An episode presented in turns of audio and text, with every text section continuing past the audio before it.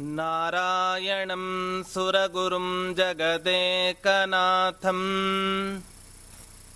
भक्तप्रियं सकललोकनमस्कृतं च। त्रैगुण्यवर्जितमजं विभुमाद्यमीशम्।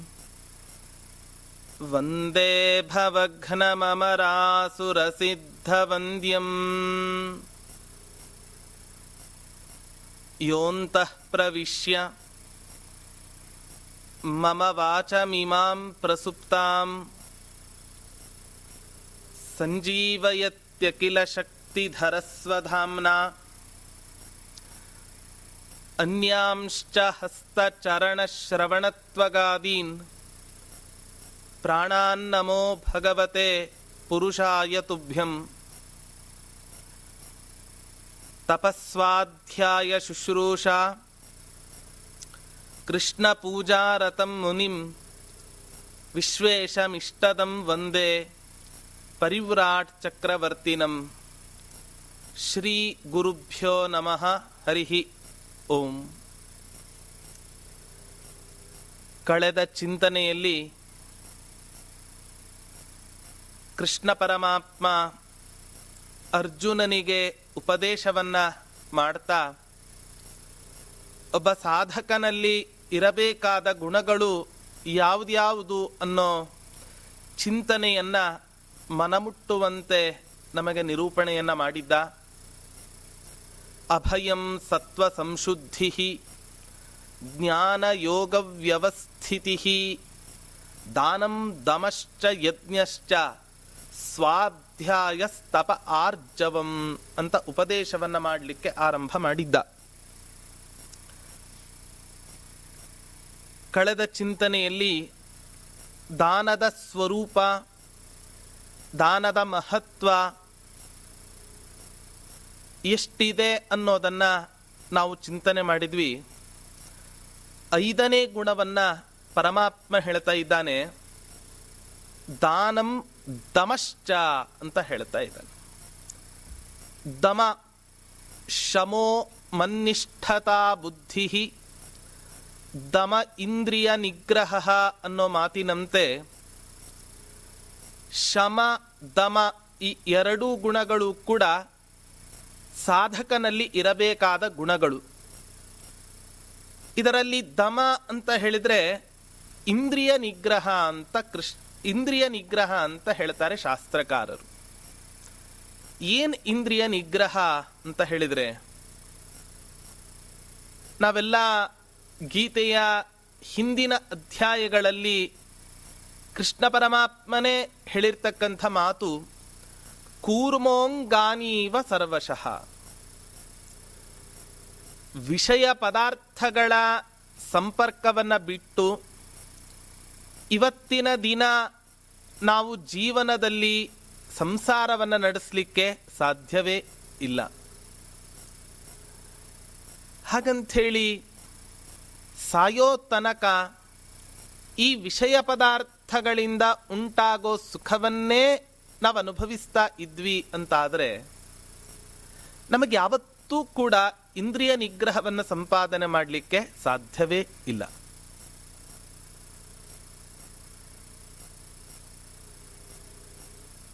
ಕೃಷ್ಣನೇ ಹೇಳಿರ್ತಕ್ಕಂಥ ಮಾತು ವಿಷಯ ಪದಾರ್ಥಗಳಿಂದ ನಮಗೆ ವೈರಾಗ್ಯ ಉಂಟಾಗಬೇಕು ಅಂತಾದರೆ ಆ ಪದಾರ್ಥಗಳಿಂದ ನಾವು ಸುಖವನ್ನು ಅನುಭವಿಸ್ಬ, ಅನುಭವಿಸಬಾರದು. ಅರ್ಥಾತ್ ಎಷ್ಟು ಅವಶ್ಯಕವಾದ ಸುಖ ಇದೆನೋ, ಆ ಸುಖವನ್ನು ನಾವು ಅನುಭವಿಸಿ, ವಯಸ್ಸಾದರೂ ಕೂಡ ಇವತ್ತಿನ ದಿನ ನಾನು ಆ ವಿಷಯ ಪದಾರ್ಥಗಳ ಸುಖವನ್ನೇ ಅನುಭವಿಸ್ತೇನೆ ಅಂತ ಹೇಳಿದರೆ ಇದು ಸಾಧ್ಯವಾದೀತ ನಮ್ಮಿಂದ? ಇಂದ್ರಿಯ ನಿಗ್ರಹವನ್ನು ಸಂಪಾದನೆ ಮಾಡಲಿಕ್ಕೆ ಸಾಧ್ಯವಾದೀತ ನಮ್ಮಿಂದ? ಹಾಗಾಗಿ ನಾವೇನು ಮಾಡಬೇಕು ಅಂತ ಹೇಳಿದ್ರೆ ಹಂತ ಹಂತವಾಗಿ. ಪರಮಾತ್ಮನೇ ಹೇಳ್ತಕ್ಕಂಥ ಮಾತು, ಅನಿಷಿದ್ಧ ಸುಖತ್ಯಾಗಿ ಪಶುರಿತ್ತೇವ ಕೀರ್ತ್ಯತೆ ಅಂತ ಒಂದು ಮಾತು. ಶಾಸ್ತ್ರದಲ್ಲಿ ನಿಷಿದ್ಧವ, ಅನಿಷಿದ್ಧವಾದ ಸುಖವನ್ನ ಪರಿತ್ಯಾಗ ಮಾಡ್ತಕ್ಕಂಥವನನ್ನು ಪಶು ಅನ್ನೋ ಶಬ್ದದಿಂದ ಕರೆಯುತ್ತೆ ಶಾಸ್ತ್ರ. ಹಾಗಾಗಿ ಅನಿಷಿದ್ಧವಾದ ಸುಖವನ್ನ ನಮ್ಮ ಜೀವನದಲ್ಲಿ ನಾವು ಅನುಭವಿಸ್ತಾ ಕ್ರಮೇಣ ವಿಷಯ ಪದಾರ್ಥಗಳ ಕಡೆಯಿಂದ ನಾವು ವಿಮುಕ್ತಿಯನ್ನು ಹೊಂದಬೇಕು ಅಂತ ಪರಮಾತ್ಮ ನಮಗೆ ಹೇಳ್ತಾನೆ. ಎಲ್ಲಿ ತನಕ ನಮಗೆ ವೈರಾಗ್ಯ ಹುಟ್ಟೋದಿಲ್ವೋ, ಇಂದ್ರಿಯ ನಿಗ್ರಹವನ್ನು ಸಂಪಾದನೆ ಮಾಡಿ ನಾವು ವೈರಾಗ್ಯವನ್ನು ನಮ್ಮ ಜೀವನದಲ್ಲಿ ತಾಳೋದಿಲ್ವೋ, ಅಲ್ಲಿ ತನಕ ಭಗವನ್ನಿಷ್ಠತ್ವ ಬುದ್ಧಿ, ಅರ್ಥಾತ್ ಭಗವಂತನಲ್ಲಿ ನಮ್ಮ ಮನಸ್ಸನ್ನು ಇಡಲಿಕ್ಕೆ ಸಾಧ್ಯವೇ ಆಗದು ಅಂತ ಹೇಳ್ತಾನೆ ಪರಮಾತ್ಮ. ಹಾಗಾಗಿ ಎಷ್ಟು ಸಾಧ್ಯವೋ ಅಷ್ಟು ನಮ್ಮ ಇಂದ್ರಿಯಗಳನ್ನು, ಆಮೆ ತನ್ನ ಇಂದ್ರಿಯಗಳನ್ನ ಯಾವಾಗ ಬೇಕಾದರೂ ಕೂಡ ಹೊರಗೆ ಚಾಚತ್ತೆ. ತನಗೆ ಬೇಡ ಅಂತ ಅನಿಸಿದಾಗ ಯಾವ ರೀತಿ ತನ್ನ ಇಂದ್ರಿಯಗಳನ್ನು ತನ್ನ ಹತೋಟಿಗೆ ಮತ್ತೆ ಪುನಃ ತಂದುಕೊಳ್ಳುತ್ತೋ, ಹಾಗೆ ವಿಷಯ ಪದಾರ್ಥಗಳ ಕಡೆ ಹರಿದ ಯಾವ ನಮ್ಮ ಇಂದ್ರಿಯಗಳು ಇದ್ದಾವೋ, ಆ ವಿಷಯ ಪದಾರ್ಥಗಳು ನಮಗೆ ಬೇಡ ಅಂತ ಅನಿಸಿದಾಗ ಮತ್ತೆ ಪುನಃ ಆಮೆಯಂತೆ ನಮ್ಮ ಇಂದ್ರಿಯಗಳನ್ನ ನಮ್ಮ ಹತೋಟಿಗೆ ತರಲಿಕ್ಕೆ ನಾವು ಪ್ರಯತ್ನವನ್ನ ಪಡಬೇಕು. ನಾವೆಲ್ಲ ಇಂದ್ರಿಯಗಳನ್ನ ಹರಿಸಿಬಿಡ್ತೇವೆ ವಿಷಯ ಪದಾರ್ಥಗಳ ಕಡೆ. ವಾಪಸ್ ನಮಗೆ ತೆಗೆದುಕೊಳ್ಳಲಿಕ್ಕೆ ಮಾತ್ರ ನಮಗೆ ಗೊತ್ತಿಲ್ಲ. ಅಶ್ವತ್ಥಾಮಾಚಾರ್ಯರಂತೆ. ಅಶ್ವತ್ಥಾಮ ಅಸ್ತ್ರವನ್ನ ಬಿಟ್ಟ ಆದ್ರೆ ಬಿಟ್ಟ ಅಸ್ತ್ರವನ್ನ ವಾಪಸ್ ತೆಗೆದುಕೊಳ್ಳತಕ್ಕಂತಹ ಜ್ಞಾನ ಆ ಅಶ್ವತ್ಥಾಮಾಚಾರ್ಯರಿಗೆ ಹೇಗೆ ಇರಲಿಲ್ಲವೋ? ಹಾಗೆ ನಮಗೂ ಕೂಡ ಇವತ್ತಿನ ದಿನ ಅದರಿಂದ ಸುಖ ಸಿಗ್ತಾ ಇದೆ ಅನ್ನೋ ಭಾವನೆಯಿಂದ ಇಂದ್ರಿಯಗಳನ್ನ, ವಿಷಯ ಪದಾರ್ಥಗಳ ಕಡೆ ಹರಿಸಿಯೇ ಹರಿಸ್ತೇವೆ. ವಾಪಸ್ ಬೇಡ ಅಂತ ಹೇಳಿದಾಗ ನಮ್ಮಿಂದ ಆ ಇಂದ್ರಿಯಗಳನ್ನು ನಮ್ಮ ಹತೋಟಿಗೆ ತೆಗೆದುಕೊಳ್ಳಲಿಕ್ಕೆ ಇವತ್ತಿನ ದಿನ ಸಾಧ್ಯ ಇಲ್ಲ. ಚಂಚಲಂ ಹಿ ಮನಃ ಕೃಷ್ಣ. ಎಷ್ಟು ಚಂಚಲವಾದದ್ದು ನಮ್ಮ ಮನಸ್ಸು. ಒಂದು ಕ್ಷಣ ಈ ಪ್ರದೇಶದಲ್ಲಿ ಇದ್ರೆ ಇನ್ನೊಂದು ಕ್ಷಣ ಇನ್ಯಾವುದೋ ಪ್ರದೇಶಕ್ಕೆ ಹೋಗಿರತ್ತೆ.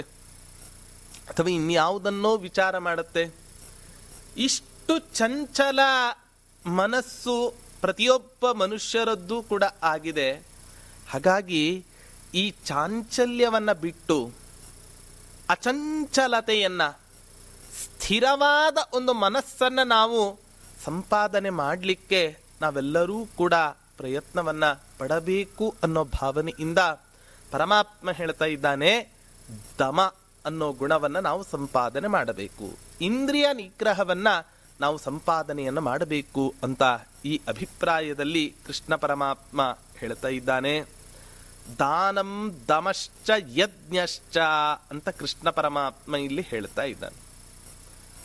ಯಜ್ಞ ಅನ್ನೋ ಶಬ್ದಕ್ಕೆ ಕೇವಲ ಅಗ್ನಿಯಲ್ಲಿ ದೇವತೆಗಳ ಉದ್ದೇಶವಾಗಿ ಹಾಕ್ತಕ್ಕಂತಹ ಹವಿಸ್ಸನ್ನ ಮಾತ್ರ ಯಜ್ಞ ಅನ್ನೋ ಶಬ್ದದಿಂದ ಕರೆದದ್ದಲ್ಲ.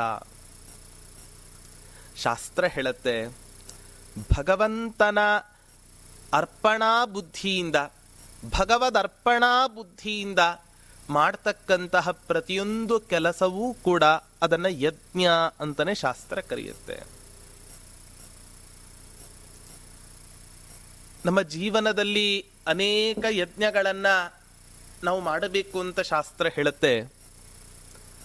ದೇವತಾ ಉದ್ದೇಶವಾಗಿ ನಾವೆಲ್ಲ ಯಜ್ಞಗಳನ್ನು ಮಾಡಬೇಕು. ನಾವೆಲ್ಲ ಇವತ್ತಿನ ದಿನ ಇಷ್ಟು ಸುವ್ಯವಸ್ಥಿತವಾಗಿ ನಮ್ಮ ನಮ್ಮ ಇಂದ್ರಿಯಗಳ ಮೂಲಕ ನಾವು ಕೆಲಸವನ್ನು ಮಾಡ್ತಾ ಇದ್ದೇವೆ ಅಂತ ಹೇಳಿದರೆ, ನಮ್ಮ ದೇಹದಲ್ಲಿ ಆ ತತ್ವಾಭಿಮಾನಿ ದೇವತೆಗಳು ಸನ್ನಿಹಿತರಾಗಿ ಇರೋ ಕಾರಣಕ್ಕೋಸ್ಕರವೇ ನಮ್ಮ ಎಲ್ಲ ಕೆಲಸವನ್ನು ಕೂಡ ನಾವು ಸುಸೂತ್ರವಾಗಿ ಮಾಡ್ಕೊಂಡು ಹೋಗಲಿಕ್ಕೆ ಸಾಧ್ಯ ಆಗ್ತಾ ಇದೆ. ನಮಗೆ ಯಾವ ರೀತಿಯಾಗಿ ಹಸಿವಾದಾಗ ಆ ಹಸಿವನ್ನ ತೀರಿಸಿಕೊಳ್ಳೋದಕ್ಕೋಸ್ಕರ ಆಹಾರವನ್ನು ಸ್ವೀಕಾರ ಮಾಡುತ್ತೇವೋ, ಹಾಗೆ ದೇವತೆಗಳಿಗೂ ಕೂಡ ನಾವು ಆಹಾರವನ್ನು ಸಲ್ಲಿಸ್ತಕ್ಕಂತಹದ್ದು ಅವಶ್ಯ ಕರ್ತವ್ಯ. ಆಚಾರ್ಯರು ತಂತ್ರಸಾರ ಸಂಗ್ರಹದಲ್ಲಿ ಹೇಳಬೇಕಾದ್ರೆ ದ್ಯೌಹು ಭೂಮಿ ಹೀಗೆ ಅನೇಕ ಅಧಿಷ್ಠಾನಗಳಲ್ಲಿ ಭಗವಂತನ ಆರಾಧನೆಯನ್ನ ಮಾಡಬೇಕು ಅಂತ ಹೇಳ್ತಾ, ಅಗ್ನಿಮುಖದಲ್ಲಿ ದೇವತೆಗಳ ಆರಾಧನೆಯನ್ನ ಮಾಡಬೇಕು.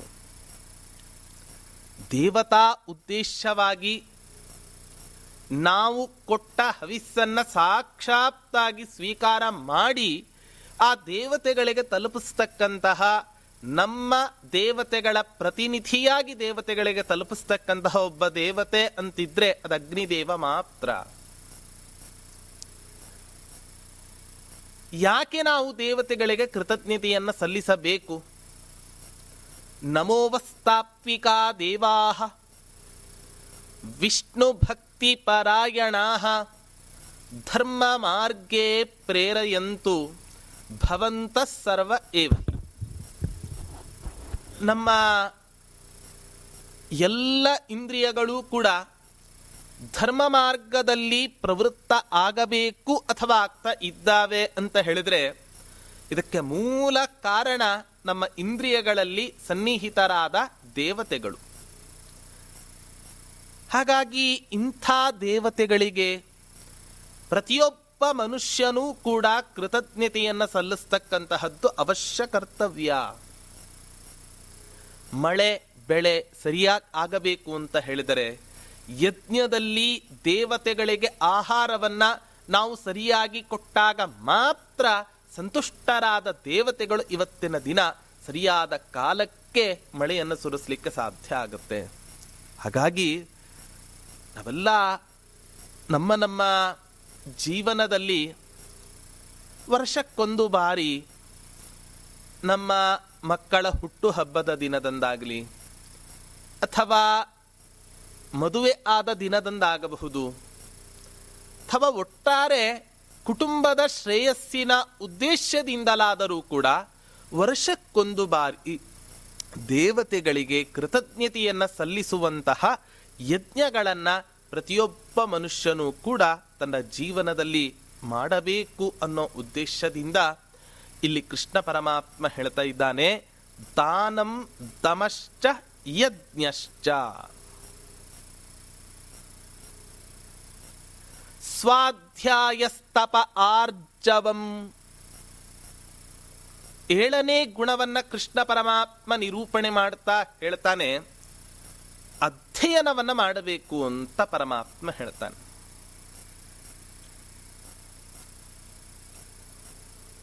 ಈ ಅಧ್ಯಯನದ ಬಗ್ಗೆ ಶಾಸ್ತ್ರ ನಿರೂಪಣೆಯನ್ನು ಮಾಡ್ತಾ ಮೂರು ರೀತಿಯಾದ ಅಧ್ಯಯನವನ್ನು ನಮ್ಮ ಕಣ್ಣು ಮುಂದೆ ಇಡತ್ತೆ ಈ ಶಾಸ್ತ್ರ ಪ್ರಪಂಚ. ಸ್ವತಂತ್ರನಾದ ಯಾವ ಭಗವಂತನಿದ್ದಾನೆ, ಇಂಥ ಭಗವಂತನನ್ನ ಪ್ರತಿಪಾದನೆ ಮಾಡತಕ್ಕಂಥ ಸಮಗ್ರ ವೇದಗಳ ಅಧ್ಯಯನ.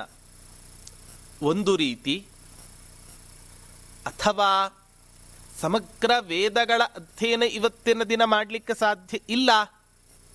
ಅನಂತಾವೈ ವೇದಾಹ. ವೇದಗಳು ಅನಂತವಾಗಿದ್ದಾವೆ. ಇಂಥ ಅನಂತವಾದ ವೇದಗಳ ಅಧ್ಯಯನವನ್ನು ನಾವು ಮಾಡ್ತಾ ಕೂತ್ರೆ ಸಾಯೋ ತನಕ ಕೇವಲ ವೇದಾಧ್ಯಯನ ಮಾತ್ರ ಆದೀತು ಹೊರತು ಬೇರೆ ಶಾಸ್ತ್ರಗಳ ಅಧ್ಯಯನ ಆಗದೆ ಹೋಗ್ಬೇಕಾದೀತು. ಅದಕ್ಕೋಸ್ಕರ ಏನು ಮಾಡಬೇಕು? ಕನಿಷ್ಠ ಪಕ್ಷ ಅವರವರ ಶಾಖೆಗೆ ಸಂಬಂಧಪಟ್ಟಂತಹ ವೇದಗಳನ್ನಾದರೂ ಕೂಡ ನಾವು ಅಧ್ಯಯನ ಮಾಡಬೇಕು. ಇದನ್ನೂ ಕೂಡ ಸ್ವಾಧ್ಯಾಯ ಅಂತ ಕರೀತಾರೆ. ಈ ಉದ್ದೇಶದಿಂದಲೇ ಆಚಾರ್ಯರು ತಮ್ಮ ಅನುವ್ಯಾಖ್ಯಾನ ಗ್ರಂಥದಲ್ಲಿ ಒಂದು ಮಾತನ್ನು ಹೇಳ್ತಾರೆ ಯಥಾಶಕ್ತ್ಯಖಿಲಾನ್ ವೇದಾನ್ ವಿಜ್ಞಾಯ ಉಪಾಸನಂ ಭವೇ ತನ್ನ ತನ್ನ ಯೋಗ್ಯತೆಗೆ ಅನುಸಾರವಾಗಿ ಶಕ್ತಿ ಇದ್ದರೆ ಎಲ್ಲ ಶಾಖೆಗಳ ಅಧ್ಯಯನವನ್ನು ಮಾಡಲಿ, ಅದಿಲ್ಲದೆ ಹೋದರೆ ಕನಿಷ್ಠ ಪಕ್ಷ ತನ್ನ ಸ್ವಶಾಖಾಧ್ಯಯನವನ್ನಾದರೂ ಕೂಡ ಅವಶ್ಯವಾಗಿ ಮಾಡಲೇಬೇಕು ಅಂತ ಹೇಳುತ್ತೆ ಶಾಸ್ತ್ರ. ನಾವೇನೇ ಶಾಸ್ತ್ರಗಳ ಅಧ್ಯಯನವನ್ನು ಮಾಡಲಿ. ಈ ಎಲ್ಲ ಶಾಸ್ತ್ರಾಧ್ಯಯನಕ್ಕೆ ಭದ್ರ ಬುನಾದಿ ಯಾವುದು ಅಂತ ಬಿಟ್ಟರೆ ವೇದಾಧ್ಯಯನ ಅನ್ನುವಂತಹ ಬುನಾದಿ ಇದ್ದಾಗ ಆಗ ನಾವು ಶಾಸ್ತ್ರಾಧ್ಯಯನ ಮಾಡಿದರೆ ಆಗ ಒಂದು ಅಧ್ಯಯನದ ಸಾಂಪ್ರದಾಯಿಕ ಪರಂಪರೆಯ ರಕ್ಷಣೆಯನ್ನು ಮಾಡಿಕೊಂಡು ಬಂದ ಹಾಗೆ ಆಗತ್ತೆ. ಇನ್ನು ಮೂರನೆಯದ್ದು, ಗುರುಗಳಿಂದ ಅನೇಕ ರೀತಿಯಾಗಿ ಪಾಠ ಪ್ರವಚನಗಳನ್ನು ಕೇಳಿಕೊಂಡು ಅಧ್ಯಾತ್ಮ ವಿಚಾರವನ್ನು ಮನನ ಮಾಡಿ ತನ್ನ ಜೀವನದಲ್ಲಿ ಇಂಪ್ಲಿಮೆಂಟ್ ಮಾಡಿ ಅದನ್ನು ಇನ್ನೊಬ್ಬರಿಗೆ ಉಪದೇಶ ಮಾಡತಕ್ಕಂತಹದ್ದು ಇದೂ ಕೂಡ ಒಂದು ಸ್ವಾಧ್ಯಾಯ ಅಂತ ಕರೀತಾರೆ. ಪತಂಜಲಿ ಮಹರ್ಷಿಗಳು ಒಂದು ಮಾತು ಹೇಳ್ತಾರೆ, ವೇದಮಧೀತ್ಯ ತ್ವರಿತ ವಕ್ತಾರೋ ಭವಂತಿ ಅಂತ ಒಂದು ಮಾತು. ಇವತ್ತು ವಿದ್ಯಾರ್ಥಿ ನಾಳೆ ಅವನೇ ಅಧ್ಯಾಪಕ. ಅಷ್ಟು ತ್ವರ ಪ್ರತಿಯೊಬ್ಬ ಕಲಿತಕ್ಕಂತಹ ವಿದ್ಯಾರ್ಥಿಗೆ ಇದೆ ಅಂತ ಹೇಳ್ತಾರೆ. ಹಾಗಾಗಿ ಅಧ್ಯಯನ ಅನ್ನೋ ಏನಿದೆ, ಉಪನಿಷತ್ತು ಹೇಳಿದಂತೆ ತದ್ಧಿ ತಪಸ್ತದ್ಧಿ ತಪಃ ತಾಳ್ಮೆ ಇಲ್ಲದ ಪುರುಷನಿಗೆ ಯಾವತ್ತೂ ಕೂಡ ವಿದ್ಯೆ ಒಲಿಯಲಿಕ್ಕೆ ಸಾಧ್ಯವೇ ಇಲ್ಲ. ತದ್ಧಿ ತಪಸ್ತದ್ಧಿ ತಪಃ ತಪಸ್ಸನ್ನ ಮಾಡಬೇಕಾದ್ರೆ ಹೇಗೆ ಒಂದು ಕಡೆ ದೃಢವಾಗಿ ಕುಳಿತುಕೊಂಡು ಆ ಪರಮಾತ್ಮನ ಆಲೋಚನೆಯನ್ನ ಮಾಡ್ತಾ ಕಾಲವನ್ನು ಕಳಿತಾನೋ ಹಾಗೆ ಅಧ್ಯಯನಕ್ಕೂ ಕೂಡ ತುಂಬಾ ಮುಖ್ಯವಾಗಿ ಇರಬೇಕಾದ ಗುಣ ಯಾವುದು ಅಂತ ಹೇಳಿಬಿಟ್ರೆ ತಾಳ್ಮೆ. ಉಪನಿಷತ್ ಹೇಳುತ್ತೆ, ಸ್ವಾಧ್ಯಾಯ ಪ್ರವಚನಾಭ್ಯಾಂ ನ ಪ್ರಮದಿತವ್ಯಂ. ಅಧ್ಯಯನ, ಪಾಠ ಪ್ರವಚನ ಈ ಎರಡೂ ಕೆಲಸದಿಂದಲೂ ಕೂಡ ಒಬ್ಬ ಸಾಧಕ ಯಾವತ್ತೂ ಕೂಡ ವಿಮುಖನಾಗಬಾರದು ಅಂತ ಉಪದೇಶವನ್ನ ಕೊಡ್ತಾನೆ. ಉಪನಿಷತ್ತು ಹೇಳುತ್ತೆ. ಯಾಕಷ್ಟು ಅಧ್ಯಯನಕ್ಕೆ ಒಂದು ಪ್ರಾಶಸ್ತ್ಯವನ್ನು ಕೊಟ್ಟಿದ್ದಾರೆ? ಅಧ್ಯಯನ ಅನ್ನೋದು ನಿತ್ಯ ವಿಧಿ ಅದು. ಇಷ್ಟು ವರ್ಷ ನಾನು ಅಧ್ಯಯನ ಮಾಡಿದೆ. ಇಡೀ ಸಮಗ್ರ ಪ್ರಪಂಚದಲ್ಲಿ ಇರತಕ್ಕಂಥ ಎಲ್ಲವನ್ನೂ ಕೂಡ ತಿಳಿದುಕೊಂಡೆ ಅಂತ ಯಾರಾದರೂ ಕೂಡ ಹೇಳಲಿಕ್ಕೆ ಸಾಧ್ಯನ ಇವತ್ತಿನ ದಿನ. ಪ್ರತಿನಿತ್ಯ ನಮ್ಮ ಜೀವನದಲ್ಲಿ ಸಾಯುವ ತನಕವೂ ಕೂಡ ನಾವು ಪ್ರತಿನಿತ್ಯ ಒಂದೊಂದು ಹೊಸ ಹೊಸದನ್ನೇ ಇವತ್ತಿನ ದಿನ ನಾವು ಕಲಿತಾ ಇರ್ತೇವೆ. ಹೊರತು ಸತ್ರೂ ಕೂಡ ಇವತ್ತಿನ ದಿನ ಅಧ್ಯಯನವನ್ನು ಸಂಪೂರ್ಣ ಮಾಡಿ ಮುಗಿಸ್ಲಿಕ್ಕೆ ಸಾಧ್ಯ ಇಲ್ಲ. ಅಷ್ಟು ಶಾಸ್ತ್ರ ಪ್ರಪಂಚ ಇವತ್ತಿನ ದಿನ ಅಗಾಧವಾಗಿದೆ, ಅಷ್ಟು ವಿಸ್ತಾರವಾಗಿದೆ ಅನ್ನೋದನ್ನ ನಾವು ಅರ್ಥ ಮಾಡ್ಕೋಬೇಕು. ಒಬ್ಬ ಸುಭಾಷಿತಕಾರ ಬರೀತಾನೆ, ಯಾರು ನಾನು ಸಮಗ್ರವಾಗಿ ಶಾಸ್ತ್ರಗಳ ಅಧ್ಯಯನವನ್ನು ಮಾಡಿ ಮುಗಿಸಿದ್ದೇನೆ ಅಂತ ಹೇಳ್ತಾನೋ, ಅವನಂಥ ಮೂರ್ಖ ಇನ್ನೊಬ್ಬ ಈ ಪ್ರಪಂಚದಲ್ಲಿ ಇಲ್ಲ. ಸಮಗ್ರವಾಗಿ ಯಾರಾದರೂ ಕೂಡ ಅಧ್ಯಯನವನ್ನು ಮಾಡಿ ಮುಗಿಸ್ಲಿಕ್ಕೆ ಸಾಧ್ಯ ಉಂಟಾ? ಸಾಧ್ಯವೇ ಇಲ್ಲ. ಅಧ್ಯಯನ ವಿಧಿ ಅದು ನಿತ್ಯ ವಿಧಿ. ಆದ್ದರಿಂದ ಸಾಯೋ ತನಕ ನಾವು ಅಧ್ಯಯನವನ್ನು ಮಾಡ್ತಾ ಇರಬೇಕು. ಹೊಸ ಹೊಸ ವಿಷಯಗಳನ್ನು ನಾವು ಮನನ ಮಾಡ್ತಾ ಇರಬೇಕು ಅನ್ನೋ ಉದ್ದೇಶದಿಂದ ಪರಮಾತ್ಮ ಇಲ್ಲಿ ಸ್ವಾಧ್ಯಾಯ ಅನ್ನೋ ಶಬ್ದವನ್ನು ಕೂಡ ಅರ್ಜುನನಿಗೆ ಉಪದೇಶವನ್ನು ಮಾಡ್ತಾನೆ. ಹೀಗೆ ಉಪದೇಶವನ್ನು ಮಾಡ್ತಾ ತಪಃ ಎಂಟನೇ ಗುಣವನ್ನು ಕೃಷ್ಣ ಪರಮಾತ್ಮ ನಿರೂಪಣೆ ಮಾಡ್ತಾ ಇದ್ದಾನೆ. ಜೀವನದಲ್ಲಿ ನಾವು ತಪಸ್ಸನ್ನು ಆಚರಣೆ ಮಾಡಬೇಕು ಅಂತ ಹೇಳ್ತಾನೆ ಕೃಷ್ಣ.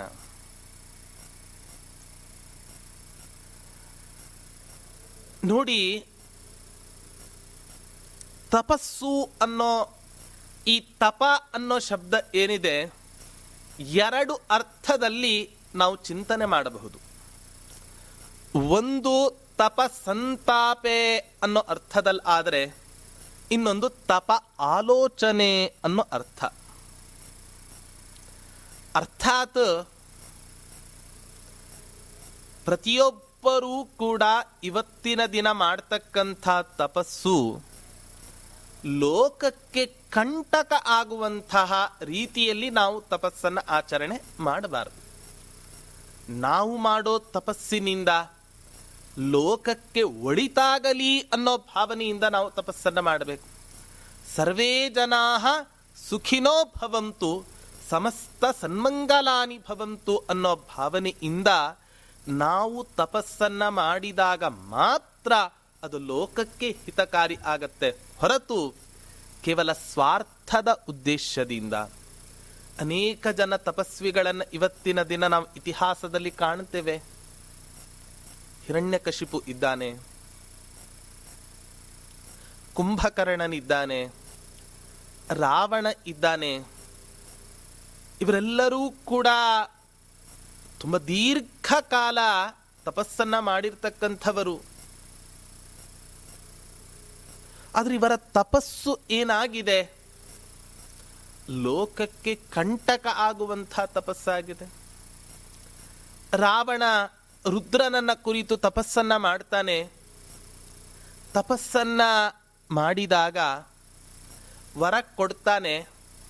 ಕೊನೆಗೆ ಈ ರುದ್ರನನ್ನ ಇಲ್ಲಿ ಇಡೋದು ಯಾಕೆ? ನನ್ನ ಲಂಕಾಪಟ್ಟಣಕ್ಕೆ ನಾನು ತೆಗೆದುಕೊಂಡು ಹೋಗ್ತೇನೆ ಅಂತೇಳಿ ರುದ್ರ ಸಮೇತನಾಗಿ ಕೈಲಾಸ ಪರ್ವತವನ್ನು ಎತ್ಕೊಂಡು ಹೋಗಲಿಕ್ಕೆ ಉದ್ಯುಕ್ತನಾಗಿದ್ದ ಈ ರಾವಣ. ಹಾಗಾಗಿ ಲೋಕ ಕಂಟಕವಾದ ತಪಸ್ಸನ್ನ ನಾವು ಜೀವನದಲ್ಲಿ ಯಾವತ್ತೂ ಕೂಡ ನಾವು ಮಾಡಲಿಕ್ಕೆ ಹೋಗಬಾರದು. ಲೋಕಕ್ಕೆ ಹಿತ ಆಗ್ತಕ್ಕಂಥ ತಪಸ್ಸನ್ನ ನಾವು ಜೀವನದಲ್ಲಿ ಮಾಡಬೇಕು. ತಪ ಆಲೋಚನೆ. ಪರಮಾತ್ಮನ ಬಗ್ಗೆ ಸದಾ ಕಾಲ ಆಲೋಚನೆಯನ್ನ ಮಾಡ್ತಾ, ಶಾಸ್ತ್ರಗಳ ನಿರಂತರ ಅವಲೋಕನವನ್ನು ಮಾಡ್ತಾ, ಹಿಂದಿನ ಕಾಲದಲ್ಲಿ ಜ್ಞಾನಿಗಳ ಸಮಯ ಯಾಪನೆ ಅಥವಾ ನಮ್ಮಂಥ ದುರುಳರ ಸಮಯ ಯಾಪನೆ ತುಂಬ ವ್ಯತ್ಯಾಸ ಇದೆ. ಒಬ್ಬ ಸುಭಾಷಿತಕಾರ ಹೇಳ್ತಾನೆ, ಕಾವ್ಯಶಾಸ್ತ್ರ ವಿನೋದೇನ ಕಾಲೋ ಗಚ್ಚತಿ ಧೀಮತಾಂ ಜ್ಞಾನಿಗಳಾದಂಥವರು ಒಂದೋ ಕಾವ್ಯದಲ್ಲಿ ಅಥವಾ ಶಾಸ್ತ್ರಗಳಲ್ಲಿ ವಿನೋದವನ್ನು ಮಾಡ್ತಾ ಕಾಲವನ್ನು ಕಳೀತಾ ಇದ್ರೆ ಇವತ್ತಿನ ದಿನ ನಾವೆಲ್ಲ ಹೇಗೆ ಕಾಲವನ್ನು ಕಳೀತಾ ಇದ್ದೇವೆ? ವಿನೋದೇನ ಕಾಲೋ ಗಚ್ಚತಿ ಅಷ್ಟೇ. ಇನ್ನೊಬ್ಬರ ಬಗ್ಗೆ ಬೈತಾ, ಇನ್ನೊಬ್ಬರ ಬಗ್ಗೆ ಆಡಿಕೊಳ್ತಾ ಅವರು ಇದ್ದಾಗ ಒಂದು ರೀತಿ ಮಾತನಾಡಿ, ಇಲ್ಲದೇ ಇದ್ದಾಗ ಅವರ ಬಗ್ಗೆಯೇ ಇನ್ನೊಂದು ರೀತಿಯಾಗಿ ಮಾತನಾಡಿ ನಾವು ಇವತ್ತಿನ ದಿನ ಸಮಯವನ್ನ ಕಳೀತಾ ಇದ್ದೇವೆ. ವಿನೋದೇನ ಕಾಲೋ ಗಚ್ಚತಿ ಹೀಗಾಗಬಾರದು. ನಿರಂತರವಾಗಿ ಭಗವಂತನ ಚಿಂತನೆಯನ್ನ ಮಾಡೋದು ಅದು ಒಂದರ್ಥದಲ್ಲಿ ತಪಸ್ಸೆ ಅಂತ ಕೃಷ್ಣ ಪರಮಾತ್ಮ ಹೇಳ್ತಾನೆ. ಹಾಗಾಗಿ ಸ್ವಾಧ್ಯಾಯ ತಪ ತಪಸ್ಸನ್ನು ನಾವು ಜೀವನದಲ್ಲಿ ಮಾಡಬೇಕು. ನಾವೆಲ್ಲ ಹಿಂದಿನ ಕಾಲದ ಅನೇಕ ದೊಡ್ಡ ದೊಡ್ಡ ತಪಸ್ವಿಗಳನ್ನ ನಾವು ಕಾಣುತ್ತೇವೆ. ರಾಘವೇಂದ್ರ ತೀರ್ಥರಂಥ ಮಹನೀಯರು. ಅವರು ಮಾಡಿದಂಥ ತ್ಯಾಗ, ಅವರು ಮಾಡಿದ ತಪಸ್ಸು ಪ್ರಾಯ ಆ ತ್ಯಾಗ, ತಪಸ್ಸು ಈ ಎರಡೂ ಗುಣಗಳು ರಾಯರಲ್ಲಿ ಸಂಪೂರ್ಣ ಹಾಸು ಹೊಕ್ಕಿದ್ದರಿಂದಲೇ ಇವತ್ತಿನ ದಿನ ರಾಯರ ಹೆಸರನ್ನ ಹೇಳಿಕೊಂಡು ಎಷ್ಟೋ ಜನ ಇವತ್ತಿನ ದಿನ ಜೀವನವನ್ನು ನಡೆಸ್ತಾ ಇದ್ದಾರೆ. ಹಾಗಾದ್ರೆ ಲೋಕಕ್ಕೆ ಒಳಿತಾಗಬೇಕು ಅನ್ನೋ ಭಾವನೆ ಇತ್ತು ಅಂತಾದರೆ ಒಬ್ಬ ಪುರುಷ ಏಕಃಕರೋತಿ ಕರ್ಮಾಣಿ ಒಬ್ಬ ವ್ಯಕ್ತಿ ಅಸಾಧಾರಣವಾದ ಕರ್ಮಗಳನ್ನ, ತಪಸ್ಸನ್ನ ಮಾಡ್ತಾನೆ. ಆ ತಪಸ್ಸಿನ ಫಲವನ್ನ ಇನ್ಯಾರೋ ಸಜ್ಜನರು ಉಣ್ತಾರೆ. ಆ ತಪಸ್ಸಿನ ಫಲ ನಾನೇ ಉಣ್ಣಬೇಕು ಅನ್ನೋ ಭಾವನೆ ಇರಬಾರದು. ನಮ್ಮ ಅಜ್ಜ ಮಾವಿನ ಸಸಿಯನ್ನ ನೆಟ್ಟ, ಅದರ ಮಾವಿನ ಗಿಡದ ಹಣ್ಣುಗಳನ್ನ ಆ ವ್ಯಕ್ತಿ ತಿನ್ನಲಿಲ್ಲ. ಯಾರು ತಿಂತಾರೆ? ಅವನ ಮಕ್ಕಳೋ ಅಥವಾ ಮೊಮ್ಮಕ್ಕಳೋ ಅಥವಾ ಮರಿ ಮೊಮ್ಮಕ್ಕಳೋ ಇನ್ಯಾರೋ ತಿಂತಾರೆ. ಅಂದ ಮಾತ್ರಕ್ಕೆ ಅಜ್ಜ ಏನಾದರೂ ಕೂಡ, ನಾನು ನೆಟ್ಟ ಮಾವಿನ ಗಿಡ ತಪ್ಪಾಯಿತು ಅನ್ನೋ ಭಾವನೆ ಯಾವತ್ತಾದರೂ ಕೂಡ ಅವನಿಗೆ ಬರುತ್ತಾ? ಸಾಧ್ಯವೇ ಇಲ್ಲ. ಹಾಗಾಗಿ ಲೋಕ, ಪ್ರಪಂಚ ಇವತ್ತಿನ ದಿನ ಇಷ್ಟು ವ್ಯವಸ್ಥಿತವಾಗಿ ನಡೀತಾ ಇದೆ ಅಂತ ಹೇಳಿದ್ರೆ ಎಷ್ಟೋ ಧೀಮಂತ ಪುರುಷರ ತಪಸ್ಸು ಕಾರಣ, ಎಷ್ಟೋ ಧೀಮಂತ ಪುರುಷರ ತ್ಯಾಗ ಕಾರಣ, ಇದೆರಡೂ ಗುಣಗಳು ಇರೋ ಕಾರಣಕ್ಕೋಸ್ಕರವೇ ಈ ಪ್ರಪಂಚ ಇಷ್ಟು ವ್ಯವಸ್ಥಿತವಾಗಿ ನಡೀಲಿಕ್ಕೆ ಸಾಧ್ಯ ಆಗತ್ತೆ. ಹೊರತು ಇಲ್ಲದೆ ಹೋದರೆ ಅದು ಸಾಧ್ಯವೇ ಇಲ್ಲ. ಹಾಗಾಗಿ ಜೀವನದಲ್ಲಿ ನಮ್ಮ ನಮ್ಮ ಯೋಗ್ಯತೆಗೆ ಅನುಸಾರವಾಗಿ ನಾವೆಲ್ಲ ಕನಿಷ್ಠ ಮಟ್ಟದ ತಪಸ್ಸನ್ನಾದರೂ ಕೂಡ ಇವತ್ತಿನ ದಿನ ನಾವು ಆಚರಣೆಯನ್ನು ಮಾಡಬೇಕು.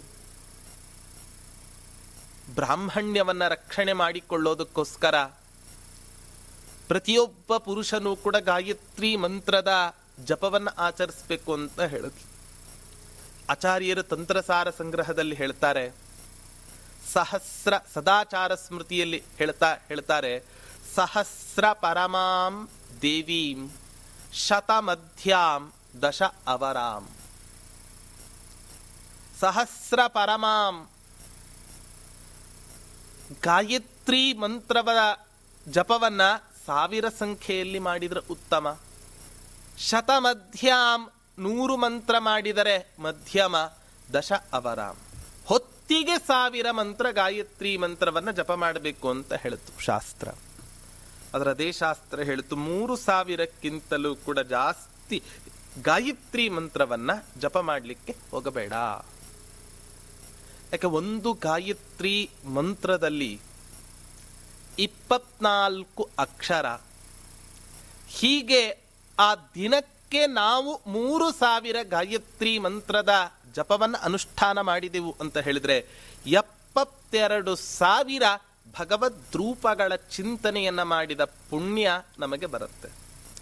ಭಗವಂತನ ಬೃಹತಿ ಸಹಸ್ರ ಮಂತ್ರಗಳಲ್ಲಿ ನಿರೂಪಣೆ ಮಾಡಿದಂತೆ ಮೂವತ್ತಾರು ಸಾವಿರ ಭಗವಂತನ ಪುರುಷ ರೂಪಗಳು, ಮೂವತ್ತಾರು ಸಾವಿರ ಭಗವಂತನ ಸ್ತ್ರೀ ರೂಪಗಳು ಯಾವ ನಮ್ಮ ದೇಹದಲ್ಲಿ ಇದ್ದಾವೆ ಅದರ ಚಿಂತನೆಯನ್ನು ಮಾಡಿದ ಹಾಗಾಗತ್ತೆ. ಹಾಗಾಗಿ ಮೂರು ಸಾವಿರ ಗಾಯತ್ರಿ ಮಂತ್ರವನ್ನು ನಾವು ಜಪ ಮಾಡಬೇಕು ದಿನಕ್ಕೆ.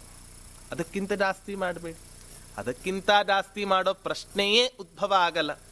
ದಿನಕ್ಕೆ ಹತ್ತು ಮಾಡವನಿಗೆ ನೂರೇ ಕಷ್ಟ ಸಾಧ್ಯ ಇರಬೇಕಾದ್ರೆ ಹೊತ್ತಿಗೆ ಸಾವಿರ ಗಾಯತ್ರಿ ಮಂತ್ರದ ತಪಸ್ಸನ್ನು ಇವತ್ತಿನ ದಿನ ನಿರೀಕ್ಷೆ ಮಾಡಲಿಕ್ಕೆ ಸಾಧ್ಯ ಉಂಟಾ?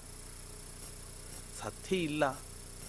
ಹಾಗಾಗಿ ಪ್ರತಿಯೊಬ್ಬರೂ ಕೂಡ ತಮ್ಮ ತಮ್ಮ ಅವಶ್ಯ ಕರ್ತವ್ಯ ಅಂತ ತಿಳಿದು ಈ ಗಾಯತ್ರಿ ಮಂತ್ರದ ಉಪಾಸನೆಯನ್ನ ಮಾಡಿ ಆ ಹರಿಗುರುಗಳ ಅನುಗ್ರಹಕ್ಕೆ ನಾವು ಪಾತ್ರರಾಗಬೇಕು ಅನ್ನೋ ಹಿನ್ನೆಲೆಯಲ್ಲಿ ಸಾಧಕನಲ್ಲಿ ಇರಬೇಕಾದ ಗುಣ, ತಪಸ್ಸು ಅನ್ನೋ ಗುಣವನ್ನು ಕೃಷ್ಣ ಪರಮಾತ್ಮ ನಿರೂಪಣೆಯನ್ನು ಮಾಡ್ತಾನೆ.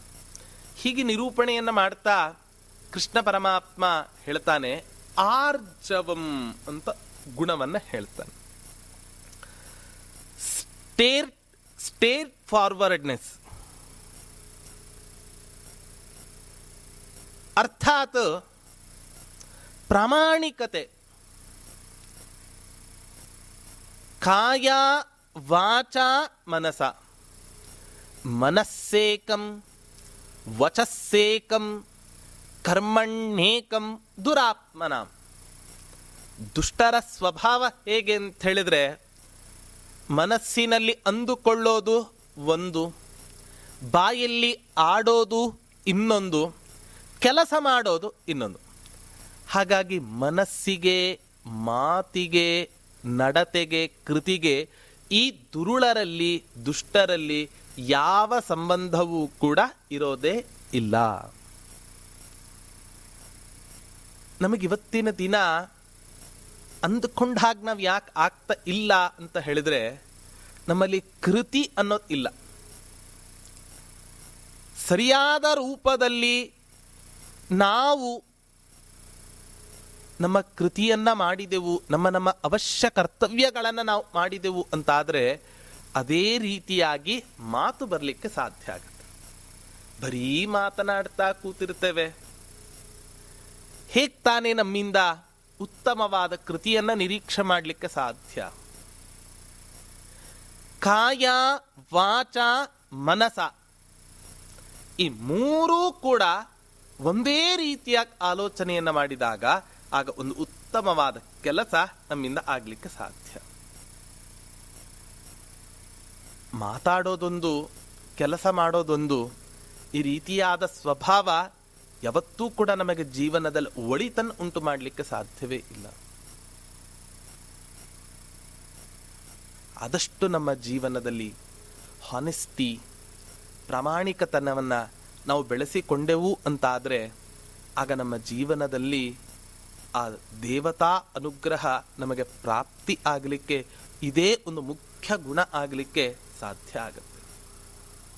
ಹಾಗಾಗಿ ಪ್ರಾಮಾಣಿಕತನವನ್ನು ನಮ್ಮ ಜೀವನದಲ್ಲಿ ನಾವು ಬೆಳೆಸ್ಕೋಬೇಕು ಅನ್ನೋದನ್ನು ಕೃಷ್ಣ ಪರಮಾತ್ಮ ನಮಗೆ ನಿರೂಪಣೆಯನ್ನು ಮಾಡ್ತಾ ಇದ್ದಾನೆ. ಹೀಗೆ ನಿರೂಪಣೆಯನ್ನು ಮಾಡ್ತಾ ಹತ್ತನೇ ಗುಣವನ್ನು ಹೇಳ್ತಾ ಕೃಷ್ಣ ಪರಮಾತ್ಮ ಹೇಳ್ತಾನೆ, ಅಹಿಂಸಾ. ಹತ್ತನೇ ಅಧ್ಯಾಯದಲ್ಲಿ ಪ್ರಾಯ ಅಹಿಂಸೆಯ ಚಿಂತನೆಯ ಬಗ್ಗೆ ಕೃಷ್ಣ ಪರಮಾತ್ಮ ಅನೇಕ ರೀತಿಯಾಗಿ ನಮಗೆ ನಿರೂಪಣೆಯನ್ನ ಮಾಡಿದ್ದಾನೆ. ಈ ಹಿಂಸೆ ಯಾವುದು, ಅಹಿಂಸೆ ಯಾವುದು, ಧರ್ಮ ಯಾವುದು, ಅಧರ್ಮ ಯಾವುದು, ಸತ್ಯ ಯಾವುದು, ಸುಳ್ಳು ಯಾವುದು ಅಂತ ತೀರ್ಮಾನ ಮಾಡೋದೇ ಸ್ವಲ್ಪ ತುಂಬ ಕಷ್ಟ. ತುಂಬಾ ಸೂಕ್ಷ್ಮಗ್ರಾಹಿಗಳಾದರೆ ಮಾತ್ರ ಇವೆರಡನ್ನೂ ಕೂಡ ನಾವು ವಿವೇಚನೆ ಮಾಡಿ ನಮಗೆ ತೀರ್ಮಾನ ಮಾಡಲಿಕ್ಕೆ ಸಾಧ್ಯ ಆಗತ್ತೆ ಹೊರತು ಇಲ್ಲದೆ ಹೋದರೆ ಅದು ಸಾಧ್ಯವೇ ಇಲ್ಲ. ಉದಾಹರಣೆಗೆ ನೋಡಿ, ಯಾವುದು ಹಿಂಸೆ, ಯಾವುದು ಅಹಿಂಸೆ? ಕೃಷ್ಣ ಪರಮಾತ್ಮನ ಮಾತಿನಲ್ಲಿ ನಾವು ನೋಡೋದಾದರೆ, ಒಂದೋ ದ್ವೇಷದಿಂದ ಅಥವಾ ಒಂದೋ ಅಸೂಯೆಯಿಂದ ಅಥವಾ ಅಸಹನೆಯಿಂದ ಇನ್ನೊಬ್ಬರಿಗೆ ನೋವನ್ನು ಉಂಟು ಮಾಡತಕ್ಕಂತಹದ್ದೇನಿದೆ ನೋಡಿ, ಇದನ್ನೇ ಕೃಷ್ಣ ಪರಮಾತ್ಮ ಹೇಳದ ಹಿಂಸಾ, ಹಿಂಸೆ ಅಂತ ಕರೆದ. ಆದ್ರೆ ಇವತ್ತಿನ ದಿನ ಆಹಾರಕ್ಕೋಸ್ಕರ ನಾವು ಇವತ್ತಿನ ದಿನ ಇನ್ನೊಂದು ಜೀವವನ್ನ ಅನಿವಾರ್ಯವಾಗಿ ಸಾಯಿಸಿ ನಾವು ಇವತ್ತಿನ ದಿನ ಆಹಾರವನ್ನು ಸ್ವೀಕಾರ ಮಾಡ್ತಾ ಇದ್ದೇವೆ. ಇದು ಹಿಂಸೆ ಹೌದೋ ಅಲ್ವೋ ಅಂತ ಕೇಳಿದ್ರೆ, ಇದು ಹಿಂಸೆ ಅಲ್ಲ. ಜೀವೋ ಜೀವಸ್ಯ ಜೀವನ. ಹಾಗಾಗಿ ತ್ಯಜೇದೇಕಂ ಕುಲಸ್ಯಾರ್ಥೆ ಅನ್ನೋ ಮಾತಿನಂತೆ ಒಂದು ಕುಲ ಉಳಿಯತ್ತೆ ಅಂತಾದರೆ ಒಬ್ಬ ವ್ಯಕ್ತಿಯನ್ನು ಪರಿತ್ಯಾಗ ಮಾಡಲಿಕ್ಕೆ ಸಿದ್ಧರಾಗಬೇಕು ಅಂತ ಹೇಗೆ ಸುಭಾಷಿತಕಾರನ ಮಾತೋ ಹಾಗೆ ಇವತ್ತಿನ ದಿನ ಒಂದನ್ನು ನಾವು ಸ್ವೀಕಾರ ಮಾಡಿ ಹತ್ತಾರು ಜನರಿಗೆ ಅದರಿಂದ ಉಪಯೋಗ ಇದೆ ಅಂತ ಹೇಳಿದರೆ ಆಗ ಅದು ಹಿಂಸೆ ಅಂತ ಯಾವತ್ತೂ ಕೂಡ ಅದನ್ನು ಕರೆ, ಅದನ್ನು ಕರೆಯೋದಿಲ್ಲ. ನಾವೆಲ್ಲ ನಡೀತಾ ಇರ್ತೇವೆ, ಅಥವಾ ಉಸಿರಾಡ್ತಾ ಇರ್ತೇವೆ ಕುಳಿತುಕೊಳ್ತೇವೆ ಎದ್ದೇಳ್ತೇವೆ, ಓಡಾಡ್ತೇವೆ. ಈ ಎಲ್ಲ ಸಂದರ್ಭಗಳಲ್ಲೂ ಕೂಡ ಅನೇಕ ಸೂಕ್ಷ್ಮ ಜೀವಿಗಳು ಸತ್ತೇ ಸಾಯ್ತಾವೆ ಇದನ್ನು ಹಿಂಸೆ ಅಂತ ಕರೀಲಿಕ್ಕೆ ಸಾಧ್ಯ ಉಂಟಾ? ಅಥವಾ ದೇಶವನ್ನ ಕಾಯ್ತಕ್ಕಂಥ ಒಬ್ಬ ಸೈನಿಕ, ತನ್ನ ದೇಶದ ರಕ್ಷಣೆಗಾಗಿ ಶತ್ರು ಪಕ್ಷದಲ್ಲಿ ಇರತಕ್ಕಂಥ ಆ ಶತ್ರುವನ್ನ ಕೊಂದರೆ ಅದನ್ನ ಹಿಂಸೆ ಅಂತ ಕರೀಲಿಕ್ಕೆ ಸಾಧ್ಯನಾ? ಹಾಗಾಗಿ ಸಾವಿರಾರು ಜನರಿಗೆ ಉಂಟಾಗ್ತಕ್ಕಂತಹ ತೊಂದರೆಯಿಂದ ಪಾರು ಮಾಡೋದಕ್ಕೋಸ್ಕರ ಒಬ್ಬ ವ್ಯಕ್ತಿಗೆ ಮಾಡಿದ ಯಾವ ಹಿಂಸೆ ಇದೆ, ಅರ್ಥಾತ್ ತನ್ನ ದೇಶವನ್ನ ರಕ್ಷಣೆ ಮಾಡಿಕೊಳ್ಳೋದಕ್ಕೋಸ್ಕರ ಶತ್ರು ದೇಶದ ಸೈನಿಕನನ್ನ ಕೊಂದರೆ ಅದನ್ನು ಯಾವತ್ತೂ ಕೂಡ ಹಿಂಸೆ ಅಂತ ಶಾಸ್ತ್ರ ಕರೆಯೋದೇ ಇಲ್ಲ. ಮಹಾಭಾರತದ ಯುದ್ಧದಲ್ಲಿಯೂ ಕೂಡ ನಾವು ನೋಡಬಹುದು. ದ್ರೋಣಾಚಾರ್ಯರು ಒಂದು ಪ್ರತಿಜ್ಞೆಯನ್ನ ಮಾಡಿರ್ತಾರೆ. ದಿನಕ್ಕೆ ಹತ್ತು ಸಾವಿರ ಸೈನಿಕರನ್ನ ಕೊಲ್ಲುತ್ತೇನೆ ಅಂತ ಪ್ರತಿಜ್ಞೆಯನ್ನ ಮಾಡಿದ್ರು. ಹಗಲಿಲ್ಲ, ರಾತ್ರಿ ಇಲ್ಲ, ಹಗಲೂ ರಾತ್ರಿ ಹೋರಾಡ್ತಾ ಇರತಕ್ಕಂಥ ಮಹಾನುಭಾವರು ಈ ದ್ರೋಣಾಚಾರ್ಯರು. ಇಂಥ ದ್ರೋಣಾಚಾರ್ಯರನ್ನ ಕೃಷ್ಣ ಪರಮಾತ್ಮ ಕೊಲ್ಲಿಸಿದ, ಇದನ್ನ ಹಿಂಸೆ ಅಂತ ಕರೀಲಿಕ್ಕೆ ಸಾಧ್ಯನ? ಅಥವಾ ಇದನ್ನ ಅಧರ್ಮ ಅಂತ ಕರೀಲಿಕ್ಕೆ ಸಾಧ್ಯನ? ಇದನ್ನ ಅಹಿಂಸೆ ಅಂತಾನೆ ಕರಿಬೇಕು. ಅಥವಾ ಒಬ್ಬ ವೈದ್ಯ ರೋಗಿಯನ್ನ ಅನೇಕ ಆಪತ್ತುಗಳಿಂದ ಪರಿಹಾರ ಮಾಡೋದಕ್ಕೋಸ್ಕರ ಶಸ್ತ್ರಚಿಕಿತ್ಸೆಯನ್ನ ಮಾಡ್ತಾ ಅವನ ದೇಹವನ್ನ ತುಂಡರಿಸ್ತಾನೆ ಅಲ್ಲಿ. ಹಾಗಾಗಿ ಅವನನ್ನ ಬದುಕಿಸೋದಕ್ಕೋಸ್ಕರವೇ ಮಾಡಿದ ಯಾವ ಆ ಶಸ್ತ್ರಚಿಕಿತ್ಸೆ ಇದೆ, ಅದನ್ನ ಏನಾದರೂ ಕೂಡ ಹಿಂಸೆ ಅಂತ ಕರೀಲಿಕ್ಕೆ ಸಾಧ್ಯ ಉಂಟಾ? ಅದನ್ನು ಹಿಂಸೆ ಅಂತ ಕರೆಯಲ್ಲ. ಹಾಗಾದ್ರೆ ಹಿಂಸೆ, ಅಹಿಂಸೆ ಈ ಎರಡು ಶಬ್ದಗಳ ಅರ್ಥವನ್ನು ನಾವು ತಿಳ್ಕೊಳ್ಳೋದು ಅಂತಾದರೆ, ಒಂದೋ ಅಸಹನೆ, ಒಂದೋ ಅಸೂಯೆ, ಅಥವಾ ಸ್ವಾರ್ಥ. ಈ ಮೂರೂ ಗುಣಗಳನ್ನ ಇಟ್ಟುಕೊಂಡು ಮಾಡೋ ಪ್ರತಿಯೊಂದು ಕೆಲಸವೂ ಕೂಡ ಹಿಂಸೆ ಆಗುತ್ತೆ. ಈ ಇಂಥ ದುಷ್ಟ ಗುಣಗಳನ್ನು ಬಿಟ್ಟು ಮಾಡ್ತಕ್ಕಂತಹ ಪ್ರತಿಯೊಂದು ಕೆಲಸವನ್ನು ಕೂಡ ಅಹಿಂಸೆ ಅಂತ ಕೃಷ್ಣ ಪರಮಾತ್ಮ ಕರೀತಾನೆ.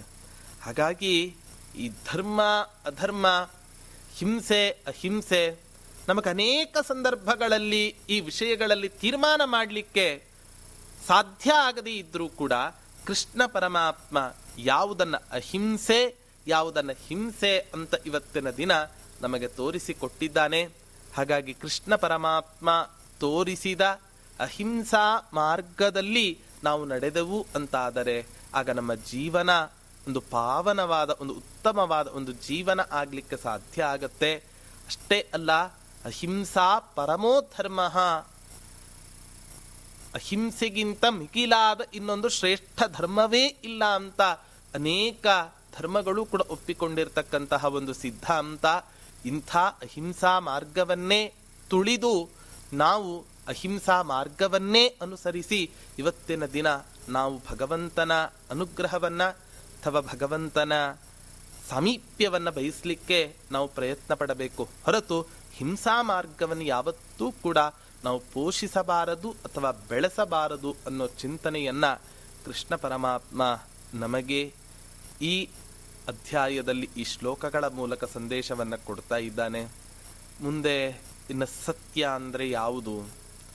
ಅಹಿಂಸಾ, ಸತ್ಯ ಹಾಗೆ ಅಕ್ರೋಧ ಈ ಅನೇಕ ಗುಣಗಳ ಚಿಂತನೆಯನ್ನ ಕೃಷ್ಣ ಪರಮಾತ್ಮ ಕೊಡ್ತಾನೆ. ಅದರ ಚಿಂತನೆಯನ್ನ ನಾವು ಮುಂದಿನ ಚಿಂತನೆಯಲ್ಲಿ ನೋಡೋಣ ಅಂತ ಹೇಳ್ತಾ, ಶ್ರೀಕೃಷ್ಣ.